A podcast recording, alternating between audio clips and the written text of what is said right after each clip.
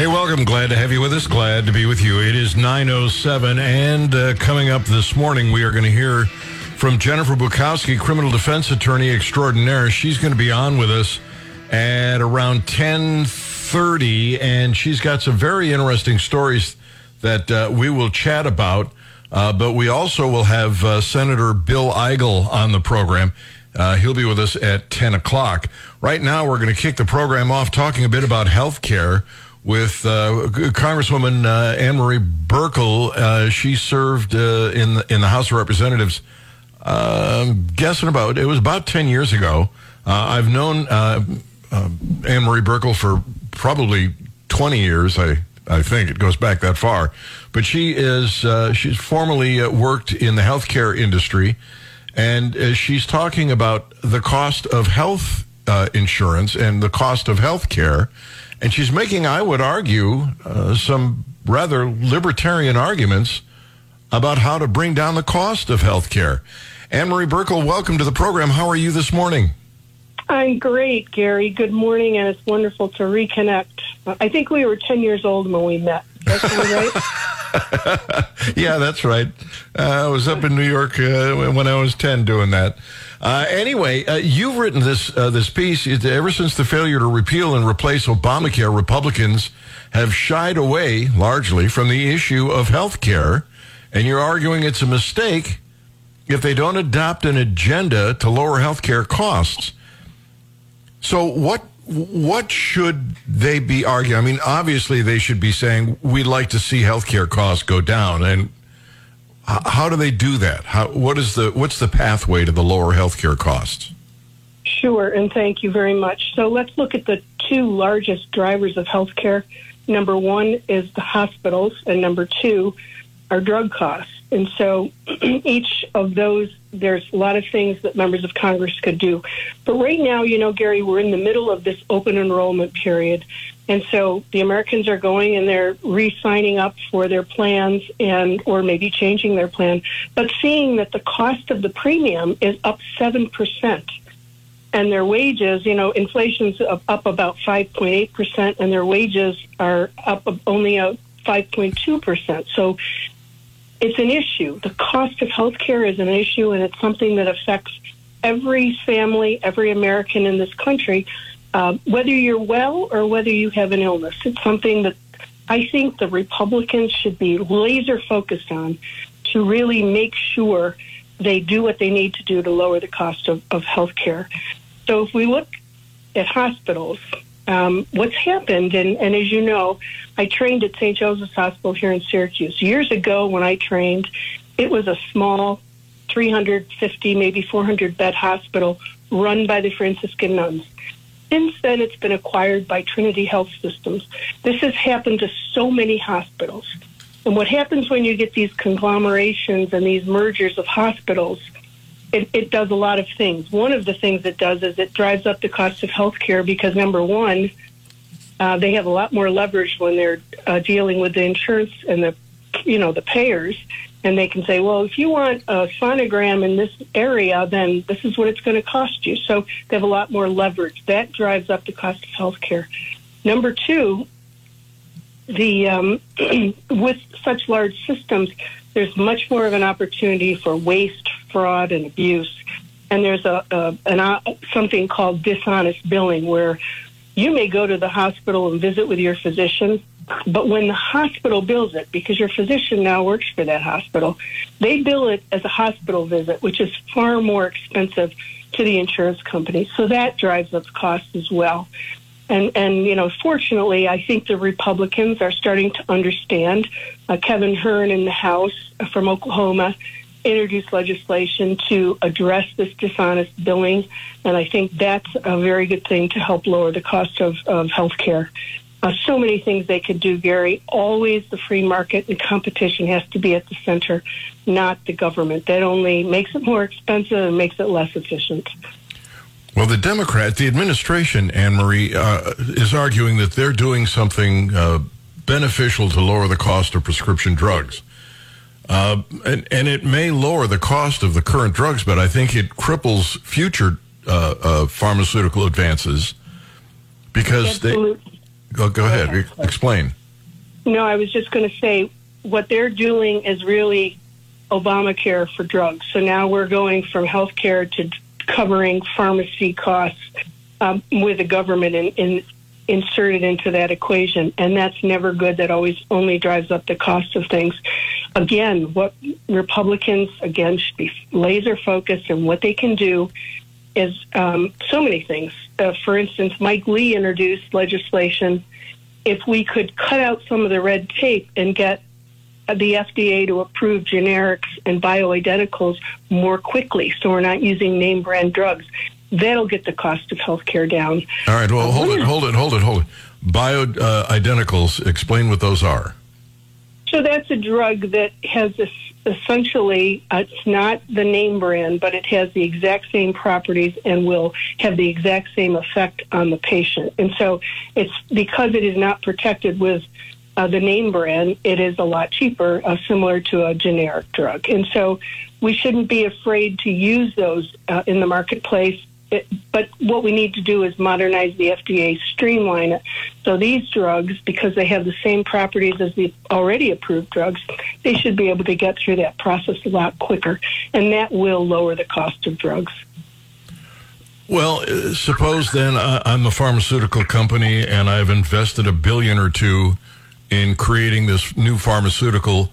Um, do I get to hold a patent on that for a certain amount of time before the generics can take over? Yes, and, and that's you raise another excellent point, Gary. There's a whole game going on with patents. Certainly, all of the technology, the research and development that's gone into drug production should be protected um, by a patent. However, what drug companies do uh, more frequently than we even know is they play games. They create what's called a patent thicket. And so maybe they change the color of the pill or the capsule. Maybe they change something, uh, you know, very not really the integrity of the medicine. And so then they renew that patent and they extend that patent and that coverage. And so there's a lot of things, again, modernizing the FDA, not letting pharmaceuticals play games. You know, and, and you raise I mean, it's an excellent point. We have to protect and make sure they're doing the research and development for new drugs and new pharmacologies. But at the same time, they can't play games with the patents because that again drives up the cost of, of drugs and it doesn't permit the use of generics and or bioidenticals. If uh, if you modernize the Food and Drug Administration, personally, I would make it uh, so that they, they just advise instead of control. But if you modernize them, then the cost of of uh, getting a, pharma- a pharmaceutical from the chemist to the drugstore plummets. They recover their investment much more quickly and are probably a little less likely to play those kinds of games. That's absolutely correct. That's it, you're absolutely correct. Um, you know, anytime you get government out of the equation and you allow competition to take hold and you allow competition to take place, things become cheaper and they become better because that's what the American people demand. I do want to raise one other issue about drugs, and it's an important one because right now you've got both parties, uh, Republicans and Democrats, working to weaken um, what's known as a pharmacy benefit manager. And you may have seen it in ads. Pharma has really gone on an all out attack on PBMs. but what PBMs do is they negotiate the cost of the drug between pharma and the healthcare plan. And they have the ability to lower the cost of the drug for that plan. They're the only, really the only entity on that whole drug supply chain that's incentivized financially to get that drug lower. And so with Bernie Sanders, and this is something that's really remarkable, Bernie Sanders is the chairman of the Senate Health Committee. That's the committee of jurisdiction for health care in this country.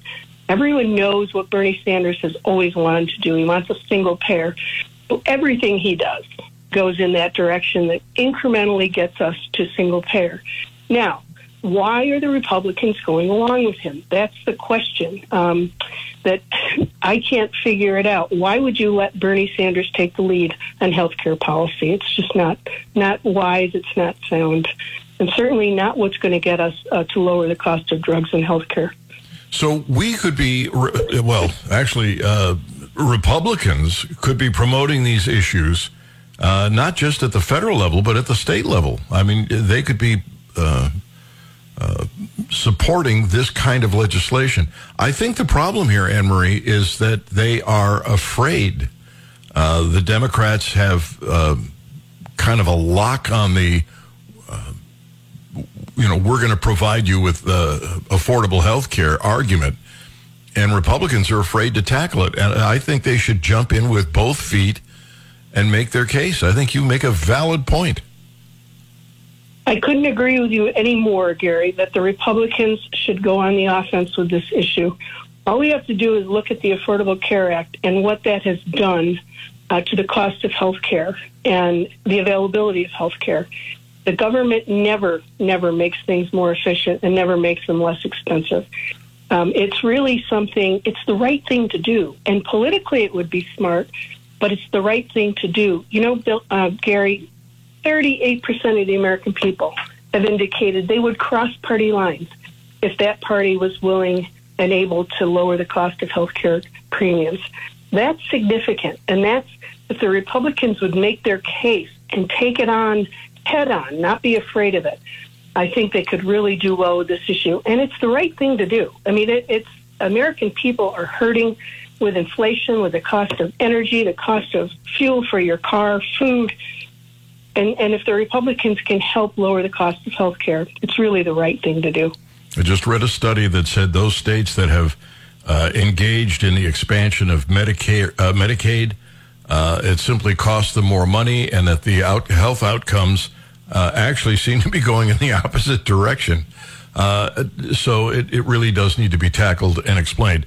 Ann Marie Buerkle um, is a, a, former congresswoman from uh, the state of New York, and she's worked in the healthcare industry. And uh, even beyond that, she was uh, the commissioner and acting chairwoman of the Consumer Product Safety Commission. And it, it, where can they get more information uh, from you?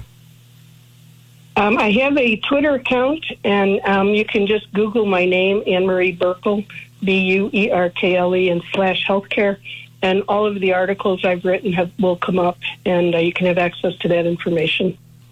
Ann Marie Buerkle, thank you for being with us. Say hello to my friends up there in New York. I sure will, Gary. Have a Merry Christmas, and it's wonderful to catch up with you. Great to have you on the Gary Nolan Show. All right, so apparently uh, we have people going to bed hungry and the federal government is highlighting it. We'll talk about it next. It's 923. Jennifer Bukowsky will be with us about an hour from now, actually about 1035. Missouri Supreme Court weighing whether crimes against children should sever parental rights. Uh, we'll give you that story with uh, Jennifer when she gets on.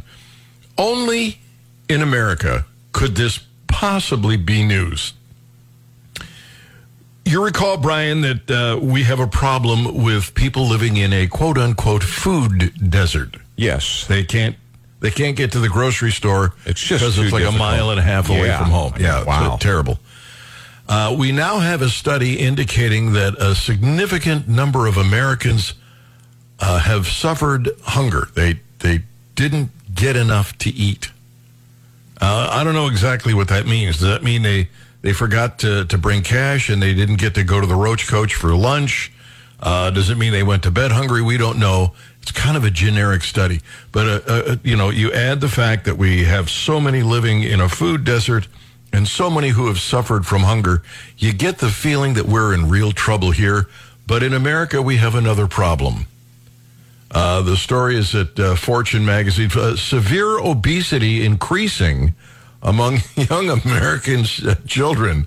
New study confirms. So apparently, um, they're not so hungry that they're not putting on weight. And they're not so far from a grocery store that they don't have access to food. Only in America could you have all three of these be an issue that the government wants to solve. Is that amazing? Severe obesity. Well, then apparently they're not terribly hungry. A new study adds to the evidence that severe obesity is becoming more common in children in the United States. There was some hope that children in a government food program might be bucking a trend in obesity rates Earlier research found rates were dropping a little about a decade ago for those kids, but an update released Monday in the journal Pediatrics shows the rate bounced back up a bit uh, by 2020. Uh, you know, there's just no making some people happy. They're just, it's just not possible. Oh Lord, you, you, you just, you can't make this stuff up. 874-9390, 800-529-5572. As you know, um, they, um, the UAE, they had this uh, great big global warming summit. Uh, if you were at the Christmas dinner, you heard Tony Lupo exclaim uh, the benefits of failure because they didn't come up with an agreement to eliminate CO2. But as, and I've seen this happen with other stories. When the left have something they want to push, they uh, they will you know have some big confab, and then moments after it ends, there will be a series of studies that support their belief that get released to the public. Uh, it, it, if you don't believe it, uh, go back and look at the old secondhand smoke crap, and, and it really is. It was nonsense. They would uh, some state would say we're uh, you know we're voting to get rid of uh, uh, secondhand smoke in, in bars and restaurants, and then some left leaning group would come up with a study endorsing that. It happened every time, it, and and this is the same sort of thing.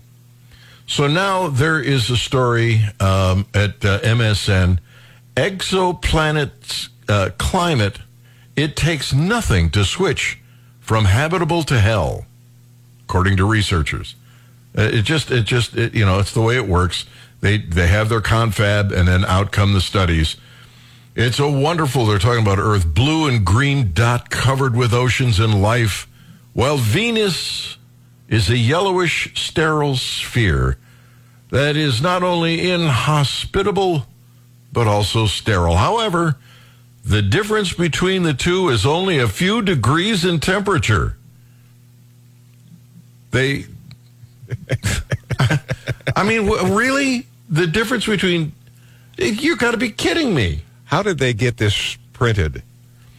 A team of astronomers from the University of Geneva with the support of the CNRS laboratories of Paris and Bordeaux, achieved the world's first uh, by uh, managing to s- uh, simulate an um, uh, entirety of the runaway greenhouse gas process that can transform the climate of a planet from idyllic and perfect for life to a place more harsh and hostile. So, by the way, the temperature on Venus, I think I should interject here, it's 867 degrees. You know, just so you know, that's just a few degrees in temperature difference between what we have here on Earth. Brian, that's because some Venusian like you a million years ago when they had SUVs didn't give it up. I know. I uh, they terrible. kept driving it, and now look at them. 800 degrees. It's it's it's inevitable. So it, it's just, it's the kind of stupid you would expect. So then they came, then there was this um, climate at, at uh, COP28, the, the climate conference. They were upset about cattle, U.S. cattle producing greenhouse gases. Uh, and, and somebody came up with a, uh, a, a meme that says 1820, 30 million bison roam North America, climate is normal. 2020, 30 million cattle roam North America. Danger, climate emergency, go vegan. They, of course, came out and said, well, we don't think there were uh, that many uh, bison. Uh, I don't know how they know that, but I don't, I don't think that the bison are the, or the cows are the problem here. Don't question the experts. Yeah, yeah, don't don't ever do that. And then, of course, there's the the whole um, you can't exhale. It's it's you breathing thing. It, it, we're going to get inundated with with these kinds of studies indicating the world is collapsing. That's how you know it's a load of horse manure. All right, uh, yeah, we've got uh, a little more information here that you might find interesting about the University of Pittsburgh. Uh, it's going to make you sick. I'll tell you next. This is the Gary Nolan Show. It is 9:35, and it is uh, the Gary Nolan Show. Glad to have you with us. Uh, in response to my story about the uh, government uh, arguing that we all live, uh, that so many Americans live in a food desert, and then complaining that uh, some people are apparently going to bed hungry. or just getting suffering from hunger at one point or another. Exactly what that means, I don't know. And then complaining that we have an obesity epidemic uh, Melissa sent me a message. Good morning, Gary. The kids getting uh, the kids are getting food, just crappy choices. Cheap food is not necessarily good for you. Yeah, but you can get less expensive, healthier food than junk food. I mean, go out and buy a banana, and it'll cost less than a candy bar, and it'll give you a, to be a lot healthier. There's all kind. There are all kinds of options out there. Um, so anyway, uh, I want to move on because uh, there is something going on in Pittsburgh, the university that is about as ugly as anything I have ever read, uh, and it deals with aborted fetuses, purposely brought out still alive. I'll give you the details in just a few minutes. Uh, but first, uh, the speaker from our uh, annual Christmas party uh, Senator Bill Eigel. He, uh, spoke, and uh, apparently a lot of people liked what he had to say. Brian, before I go to Senator Eigel, yes, sir. Uh, you uh, you get your personal property tax on your car? Yeah, and I still haven't paid it. It's just hanging there on the refrigerator, and I, I just can't. I can't let the money go, you know? 150, 200 yeah, bucks? two used cars, about $500. Two used cars, $500 yeah. rent. Oh, my yeah. God. Oh Lord! And, and by the way, the, yeah. it went up from last year. But Even by depreciating old older. cars that went more, yeah, it's more expensive. The car's a year older and it costs yes. more. Yes. oh God, Senator Bill Eigel, welcome. Glad to have you on the Gary Nolan Show. How are you? Hey, good morning, Gary. Thanks for having me as usual. so, Brian's Brian's cars are older, and it's costing him more. Uh, how stupid is that tax? Well, gosh, I, I, feel like we could spend an entire day on this. Uh, unfortunately, I, I, don't. I don't think we actually have to. I think that uh, every single Missourian that's been paying this terrible tax uh, for as long as they've been in Missouri already knows that this is a horrible tax that hammers our working and middle income class households. And uh, unlike the other states, the, unlike the other majority of states that have already gotten rid of personal property tax, Missouri needs to follow their example. And you know, this is I, I, I get you know people that love government start getting nervous that well, wait a minute, are we not going to have enough money for government? Gary, you and I have been talking for a long time. All the problems we have in this state, none of them have to do with a lack of our cash, enough of our cash going to government. So let's let's put the, the good of government, uh, the comfort of government aside for just a minute uh, and really speak to the fact that in order for Missouri to really unleash its economy, in order to really help the working and middle income class households of the state, we got to get rid of a tax that most other states already have. And by the way, the discussion about personal property tax and whether or not we should should get rid of it is not a discussion about whether or not we actually uh, believe that uh, we should have the local services that may currently be receiving funding from it. I mean, most every rational person uh, wants to see uh, the necessary dollars get to our public schools or our fire departments or our, our police departments or what have you. It is, however, a discussion that uh, is uh, of whether or not charging people rent on their cars every December 1st for the crime of owning that car is a good way to fund those important local services. Well, most states have already figured out that the answer is no. And they have figured out that when they get away from bad taxes like personal property tax, their economies flourish much better than what we're seeing here in the state of Missouri. There's other taxes, of course, I can point to. You and I have had extended conversations about income taxes and other forms.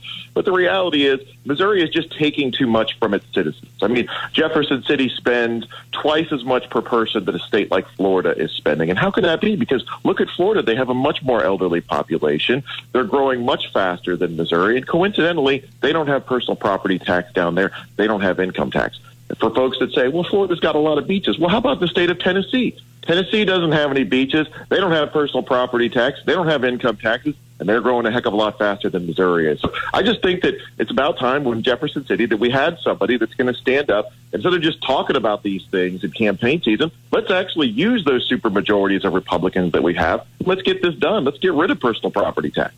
Senator Bill Eigel is our guest. So I get up at uh, 4:30 in the morning, uh, and I start working, and I end up uh, putting in at least at least 60 hours a week uh, between uh, all the different radio broadcasts. Then I get my paycheck, out of which the federal government takes the income tax and the FICA tax, and the state government takes their income tax. And then I go out and buy a car, upon which I pay a sales tax, and then they tax the car on an annual basis, along with farm equipment and everything else. I want to throw a question out there for listeners. If there is anybody out there within the sound of my voice that is afraid to lose the personal property tax, if there is somebody within the sound of my voice who thinks we have to keep the personal property tax, I want to know why. Uh, it's not to tear you up or to attack you. It is to find out what your fear is. Uh, the toll the toll free number is 800 529 5572. Locally, it's 874 9390. Or you can go to GaryNolan.com and voice your concern there. Anybody out there who is afraid to get rid of the personal property tax, that you think something horrible will happen, let me know. You know, Gary, you, you know, Gary it's it's you you brought up a really good point here, and the, really the only defense that advocates I've heard of that, that are afraid of getting rid of the personal property taxes they use this idea of fear of the unknown. You know fear that something bad is going to happen fear that suddenly we're not going to be able to put out fires in our communities fear that our our public schools are going to collapse fear that uh, there's just there's just not going to be enough money for government. Uh, this fear and you know I I, I, when I think of the election cycle that is building up here in 2024, you know, there's this big status quo at the local level and in, in, in, the uh, in the in the state level where the folks that are benefiting from all this from this tax culture. I mean, we're taxed on everything. You said our income, our personal property, our property, our sales, our insurance, our cigarettes you name it. Every time we turn around, there's another tax. We live in a tax culture. We took, we had a revolution in this country when, when there was a 50 cent stamp tax put on something. And now we have come so far from that moment that nothing can move or exist in this country without facing some form of fee or registration. And, and, and the folks that are benefiting, truly benefiting from all that government and all that spending, they're the ones that are actually going back out to the general public saying, be afraid of keeping more of that money. Be afraid of this. Be afraid of that. Be afraid of these terrible consequences that's going to happen if government gets a little bit smaller. Even though, you know, all those local services that are funded by personal property tax, every one of them, our school districts, our fire boards, every one of them have never had more much as, as much of, of our money as they have right now, adjusted for inflation. So if anybody's thinking about calling in saying, hey, haven't prices gone up? Well, adjusted for inflation, we still have a record amount of money going into all those local services. For folks saying, well, how are we going to replace the money? Well, we've increased the budget in, in Jefferson City by $25 billion just in the past seven years. And the value of every personal property tax bill is only $1.7 billion. So government's got plenty of our money. You don't have enough of your money. Let's stop giving it to government. Let's stop worrying about if whether or not government's going to be okay. Let's worry about if those working and middle income class households are going to be okay. What was that Reagan quote? If it moves, tax it. If it keeps moving, and if it stops moving, subsidize it. uh, I can't remember the exact quote or in its entirety, but it's along those lines. Let me grab a couple of quick phone calls here, and I want to start with Donnie on the personal property tax. Donnie, welcome to the program. Good morning. Good morning, Gary. Uh, I'll be real quick about it, but if we were to get rid of this property tax, and people are smart enough because they they have these Christmas club accounts as I have done over the years, the Christmas Club account for me was to save money all year long so I could pay my property taxes at the end of the year. It really wasn't to spend money on Christmas. But if we kept that Christmas Club account, we might actually have money to spend at Christmas. Yeah. To me, that makes sense. Get rid of the tax and not have money to spend at Christmas time. Yeah, go out and buy something and drive the economy. Absolutely. Exactly. Donnie, exactly. thank you. Glad to have you on the Gary Nolan Show. Sounds like he was in support of it, uh, Senator. Uh, let me get uh, Frank on the program. By the way, uh, Senator Eigel is not here on behalf of any political campaign. Uh, I wanted to talk to him because he is a member of the state Senate, and I wanted his input. Frank, good morning. Good morning. Um, I am not against getting rid of the personal property tax. I mean, yes, it's a hassle, okay? Um, but the reason is um, if you were to get rid of it and not move it, okay, to something else, I would be all for getting rid of it. But you, you know, you you look at Iowa and you look at Minnesota, and I deal with those states with properties and stuff. So what has happened is they don't have personal property tax. Okay, they got rid of it, but their uh, property tax has gone up. So, for example, if I pay thousand dollars in Missouri okay, for property tax, and I pay five hundred, say, on cars personal. That's fifteen hundred I'm paying. All right. In Iowa, there's no prop or personal property, but the real estate there won't be a thousand; it'll be fifteen hundred. Okay. All right. So, now you're now, so now you're writing one less check, um, and Yes, you get to right, keep right, and own right, your car. But yeah, and on top of that, I think Senator Eigel has an answer for you about. Well, wait uh, a minute. Wait a minute. Wait a minute. Let me explain why you want to keep the personal property tax. Okay, I'm 62 years old. All right, I'm getting ready to retire in the next couple of years. My cars are older because I live in Missouri. My property, personal property tax, hopefully will go way down. Instead of paying five hundred dollars on cars, because they're now older, I'm only paying a hundred. So add that on to the thousand on property, and it's eleven hundred I'm paying. But if I lived in Iowa, I'd still be paying the fifteen hundred. So for people, so we should punish retired- everybody else because you're driving an old ba- uh, uh, an old car. Uh, but but I think Well- Senator Eigel will put that Yeah. issue to rest. pre- Senator, what would you supplant? having it- it- it Well, you- wait, wait, it wait, wait, wait. Senator Eigel, how would you supplant that tax? So uh, I want to be really clear because this is probably the most common question I get. People always say, "Hey, how are you going to replace that money?" Here's here's what we need to have in this state. As I mentioned, spending in Jefferson City has increased 27 or 25 billion just in the past seven years. When this is with Republican supermajorities. The personal property tax, the value of every personal property tax on every citizen in every county for every business to, in total right now is about $1.7 billion. So let me make that clear. We've increased spending at the state by 25 billion. The value of every personal property tax bill in the state is 1.7 billion. So what we need is a governor that's going to go down into that $51 billion budget and reduce spending or just stop the increase of spending and use the surpluses that are gained by actual fiscal conservatism in our budget to refund the money back to the local areas that they would otherwise lose.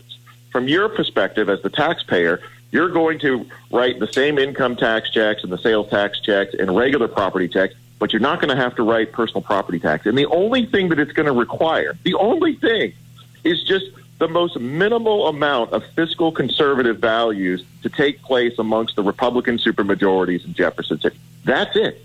You don't have to, we don't need to replace it from another tax somewhere. I don't need to, government doesn't need to stab you in the back on the other side of your body after they take the knife out from personal property tax. We've got plenty of cash in this state. And that is before we even get to a discussion of whether or not anybody who's hearing my voice right now thinks. That I- their local their local I- government is as I- efficient, as efficient as it can be. I have to interrupt because I'm up against a commercial break. We've got other callers on the line. Frank, I hope that answers your question. Appreciate you coming on with us. Senator Eigel with us on the Gary Nolan Show, the Zimmer Radio Network. It is 954, and I've asked Senator Eigel to stay on for an extra couple of minutes here on this personal property tax issue, and I was looking for people who are afraid to get rid of it. Uh, Senator Eigel said you don't have to replace it with anything. We've got more than enough money coming in to pay the bills. Mark sent me a message from GaryNolan.com. Why could a petition? Why couldn't a petition be done like they did with marijuana? Get it on the ballot. Well, I tried that, Mark. I personally, along with Dave Rowland uh, and uh, another friend of mine, Rick, uh, and and we literally got it drawn up, got it approved. Uh, we were getting signatures, and then COVID hit, and just kind of shot everything down. Uh, Senator, I'm going to go, go back and grab a couple more calls, okay? Sounds good. All right, let's start off with Tom on the personal property tax. Good morning, Tom. Yeah, one of the problems we have is the Senate just won't vote on stuff, but we haven't raised this. That we have the second lowest cigarette tax in the nation. InBev, who's a foreign company, we haven't raised the alcohol tax since 1976. We could trade off some of these, get rid of that, and actually do some things minute, wait a minute. really. Why, why should you? Why would you want to punish people who drink alcohol or smoke? What? What's well, the point what's of? ten cents on another beer? Who cares? I mean, I mean, well, we maybe you don't care, the- but maybe somebody else does. Why would you Uh, punish we need them? to get rid of the personal property tax, just period. But they just don't allow them to vote on stuff in that Senate, and it's the same old people, and it's just ridiculous. Senator. So, so one, uh, we don't need to raise any taxes. We could cut a lot of taxes. We don't need to raise any taxes. We could cut a lot of taxes, including personal property tax, including income taxes, and not have to raise anything uh, to offset any of those uh, reduced revenues because we have so much money. Again, I can't say it enough. The revenue in Jefferson City alone has increased from 27 billion to 51 billion in the past, just in the past seven years. So all these problems, none of them have to do with anybody not sending enough of their cash to, to Jefferson City. And by the way, I heard a very similar argument uh, when we used to be talking about the, the gas tax. And, and I hear a lot of Republicans say, well, you know, we haven't raised the gas tax since John Ashcroft was governor. And, uh, you know, I've always said just because the tax is low is not a reason to raise it. So we, we've got to keep in mind that the problem is not that government needs all this money that it's taking from us right now. The problem is that the tax burden's too heavy. Let's reduce the tax burden. All right, Tom. Thank you for the call. Glad to have you on the Gary Nolan Show. Uh, Debbie is uh, next in line, and uh, Debbie, good morning. Good morning. Um, very interesting conversation this morning. Um, I would like to say that I have a um, complaint because I because my husband and I we work very hard, and we've only been in Missouri for probably five years. And this involuntary servitude that uh, Missouri has has been a thorn in my side since we've been here. Um, I own a I own a Tesla. We work hard for our money, and my bill this year was thirteen hundred and five dollars for driving my car. And not only that, but I also get a bill from the the uh, motor vehicles for $111 just for driving a car that I'm not pulling up to a gas station. So, and then my property on my house, you know, was like $2,700. So if you do the math, that's that's quite a bit of money to pay to um, a state for just existing in it, um, on top of sales tax and everything else. So um, I think it's great that you guys are having this conversation. I hope that you can get it done. Um, I lived in Oregon State for since I was Okay. a child, and we never had such involuntary servitude Yeah, one that I've wonders. One wonders life. how they managed to survive without it, huh? Debbie, thank you so much for your call. I've got to go. I'm running late. Thank you. Hate to cut you short, Brian. How much time do I have left? 30 seconds. All right, I can't get to these other calls. Just don't have time. Senator Eigel, thank you for spending a few minutes with us uh, and talking about the personal property tax. And we will chat with you again, I think, in two weeks. I love it. I love it. Thanks so much, Gary. Uh, Merry Christmas to all your viewers, and uh, we'll look forward to talking to everybody real soon. Okay, Senator, thank you. Uh, all right, uh, this horrible story out of Pittsburgh. When I tell you this story, if you haven't heard it already, when I tell you the story, you are going to want to puke. I don't care if you're pro abortion or pro life, this story will make you sick. Then Jennifer Bukowsky, she's coming on at 1035. Gary Nolan Zimmer Radio Network. This is the Gary Nolan Show.